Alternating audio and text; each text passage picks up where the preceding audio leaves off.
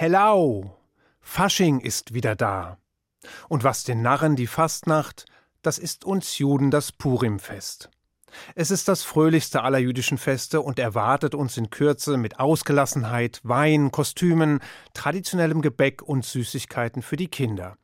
Das klingt, als wäre Purim ein enger Bekannter von Fasching, und doch liegen Welten zwischen den beiden Festen, inhaltlich zumindest. Warum Fasching gefeiert wird, das weiß ein jeder. Aber warum begehen wir Juden Purim? Um es kurz zu machen, wir feiern das Scheitern des ersten historisch verbürgten Versuches, die Juden kollektiv zu vernichten. Ein ziemlich guter Grund, oder? Jedenfalls ist das schon ein bisschen merkwürdig mit uns Juden. Andere treiben es toll, weil sie sich darüber freuen, dass die Macht des Winters gebrochen ist und der Frühling vor der Tür steht. Oder weil nochmal richtig einer draufgemacht werden soll, bevor dann für ein paar Wochen Enthaltsamkeit geübt werden muss. Wir hingegen verkleiden uns und lassen die Weinflaschen kreisen, weil wir überlebt haben. Was für ein Unterschied. Das mit den Weinflaschen gilt übrigens im Wortsinn. Denn obwohl Alkohol unter Juden üblicherweise eher verhalten genossen wird, gilt für Purim eine vorgeschriebene Ausnahme. An Purim nämlich sollen wir trinken und unsere Freude soll beinahe grenzenlos sein. Wir sollen sogar so viel trinken, bis wir nicht mehr zwischen dem guten und dem bösen Protagonisten der Purim-Geschichte unterscheiden können. Zwischen Mordechai und Haman, also zwischen dem Helden und dem Schurken. In der Praxis übrigens treibt dieses einmalige Trinkgebot mitunter seltsame Blüten. So hat ein hessischer Rabbiner dieses Gebot vor einigen Jahren so ernst genommen, dass er sich am Abend des Purimfestes mit einem Mal stockbetrunken unter dem Tisch wiederfand. Etwas derangiert und mit ungesunder Gesichtsfarbe. Also nicht unbedingt so, wie man sich einen Rabbiner gemeinhin vorstellt. Aber immerhin konnte er sich nun der uneigennützigen und bedingungslosen Erfüllung des Trinkgebotes rühmen. Denn den Unterschied zwischen dem Helden Mordechai und dem Bösewicht Haman hat er da wohl tatsächlich nicht mehr gekannt. Der Moment des persönlichen Triumphes währte allerdings nur kurz, denn der Vorstand der Gemeinde gutierte die aufopfernde Pflichterfüllung des Rabbiners vor der versammelten Gemeinde keineswegs. Ganz im Gegenteil. Schließlich gilt der Rabbiner als Vorbild für die Gemeinde. Und ein solches Vorbild könne sich doch nicht vor aller Augen unter den Tisch saufen. Was natürlich stimmte. Ebenso wie der Umstand, dass dieser Rabbiner, der sonst kaum Alkohol trank, das Trinkgebot nun einmal sehr ernst genommen hatte. Was ja wiederum für seine Frömmigkeit sprach.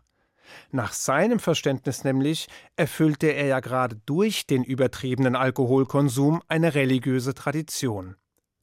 Was er dabei allerdings vergaß, war der Umstand, dass unsere Weisen, Sie ahnen es bereits, eine Reihe von Ausnahmen formuliert hatten, durch die das Trinkgebot je nach Situation entkräftet oder umgangen werden konnte.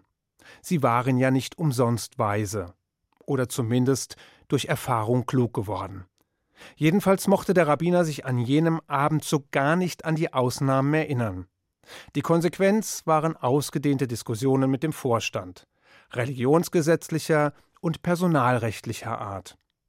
Heute ist der Rabbiner noch immer im Amt und wieder etwas weiser, denn er hat erkannt, dass es auf die Balance ankommt, auf das rechte Maß, selbst an einem Feiertag wie Purim.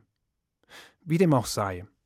Hamann jedenfalls, der Schurke der Geschichte, galt über Jahrhunderte hinweg als Inkarnation des Schlechten, als der Bösewicht schlechthin, der Übeltäter, der die Juden nicht einfach nur verachtete, hasste oder verfolgte, sondern ihnen mit bis dahin nicht gekannter Planung und Zielstrebigkeit nach dem Leben trachtete. Inzwischen haben wir dazugelernt. Leider. Denn heute wissen wir, dass die Geschichte um Haman vergleichsweise bescheiden erscheint gegenüber dem gigantischsten Mordkomplott aller Zeiten. Der Endlösung, die in Nazi-Deutschland ersonnen, von willigen Befehlsempfängern umgesetzt und zielgerichtet bis zum erwünschten bitteren Ende ausgeführt wurde. Und die, anders als in der Purim-Geschichte mit ihrem Happy End, sechs Millionen jüdische Menschen das Leben gekostet hat. Angesichts dieses Grauens, das schlimmer war als alles, was bis dahin vorstellbar schien, sollte die Bewertung des Purimfestes vielleicht noch einmal überprüft werden. Zumindest was die historische Einordnung und den Genozid an den Juden angeht. Aber sei es drum. Die Geschichte jedenfalls hält sich mit Parallelen zu den antiken Ereignissen keineswegs zurück. Julius Streicher, der Gründer und Herausgeber des Nazi-Hetzblattes Der Stürmer etwa, wurde während der berühmten Nürnberger Kriegsverbrecherprozesse zum Tode durch den Strang verurteilt. Kurz vor seiner Hinrichtung im Jahr 1946 soll er den Anwesenden zugerufen haben Purimfest 1946. Den Verweis dürfte außer den Juden kaum jemand verstanden haben. Dabei war er absolut klar. Ebenso wie vor gut 2400 Jahren versucht worden war, das jüdische Volk kollektiv zu vernichten, so war dies auch von den Nazis versucht worden. Und obwohl Millionen jüdischer Menschen in der Shoah ermordet worden waren, scheiterte die Endlösung der Judenfrage letztendlich. Die totale Auslöschung der Juden wurde verhindert, und das jüdische Volk überlebte. Wieder einmal mit Wunden und Narben zwar, die so tief waren, dass sie möglicherweise nie mehr heilen würden, aber dennoch, die jüdische Geschichte sollte weitergehen. Vorerst jedenfalls. Was für ein Purimfest 1946. Eine weitere Parallele war folgende. In der Purim-Geschichte wurden die zehn Söhne Hamanns am Ende gehängt, an hohen Galgen. Am Ende der Nürnberger Kriegsverbrecherprozesse wurden ebenfalls zehn Todesurteile vollstreckt. Und es wurden zehn hochrangige Nazis durch den Strang hingerichtet. Als Stellvertreter für die Sünden eines ganzen Regimes. Einer von ihnen war Julius Streicher. Und dieser rief vor seiner Hinrichtung Purimfest 1946. Eine weitere Parallele findet sich in der Gegenwart. Es braucht nur eines flüchtigen Blickes auf das heutige Persien in Richtung Iran, und aus Befürchtung wird Gewissheit. Schließlich droht das Regime dem Staat Israel seit Jahren immer und immer wieder mit Vernichtung. Erst kürzlich bezeichnete der angeblich so moderate iranische Präsident Rouhani den Staat Israel als Krebsgeschwür und beschwor dessen Untergang. Hier also das Persien vor rund 2400 Jahren, in dem die Juden nur knapp der Katastrophe entgingen. Und dort das Persien der Mullahs mit ihren Judenverfolgungen unter Khomeini und der Flucht tausender Juden, die inzwischen zumeist in Israel oder den USA ein neues Zuhause gefunden haben. Das Persien, in dem der Hass auf Israel als Staatsdoktrin gilt und das dem Judenstaat immer wieder mit Vernichtung droht, das nach der Atombombe strebt, Terrororganisationen finanziert und sich gemeinsam mit seinen Verbündeten den Grenzen Israels gefährlich nähert.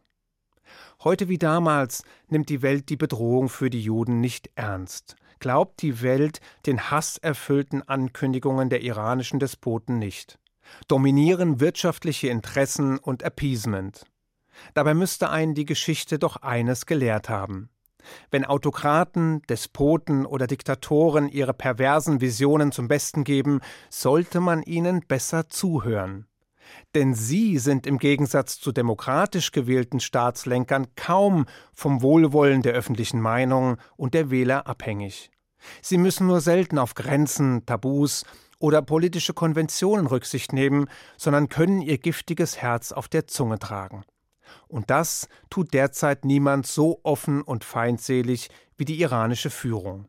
Kein Wunder also, dass die Israelis wieder einmal das Gefühl beschleicht, im Stich gelassen zu werden. So wie die Juden im Laufe der Geschichte immer und immer wieder im Stich gelassen wurden. Denn auch das ist eine historische Konstante mit vielen Parallelen. Doch Bedrohung hin, Iran her. Erst einmal wird Purim gefeiert. Die Rettung, das Überleben, das Weiterleben. Und zwar bestimmt nicht zum letzten Mal. Ich wünsche Ihnen einen guten Schabbat. Shabbat Shalom.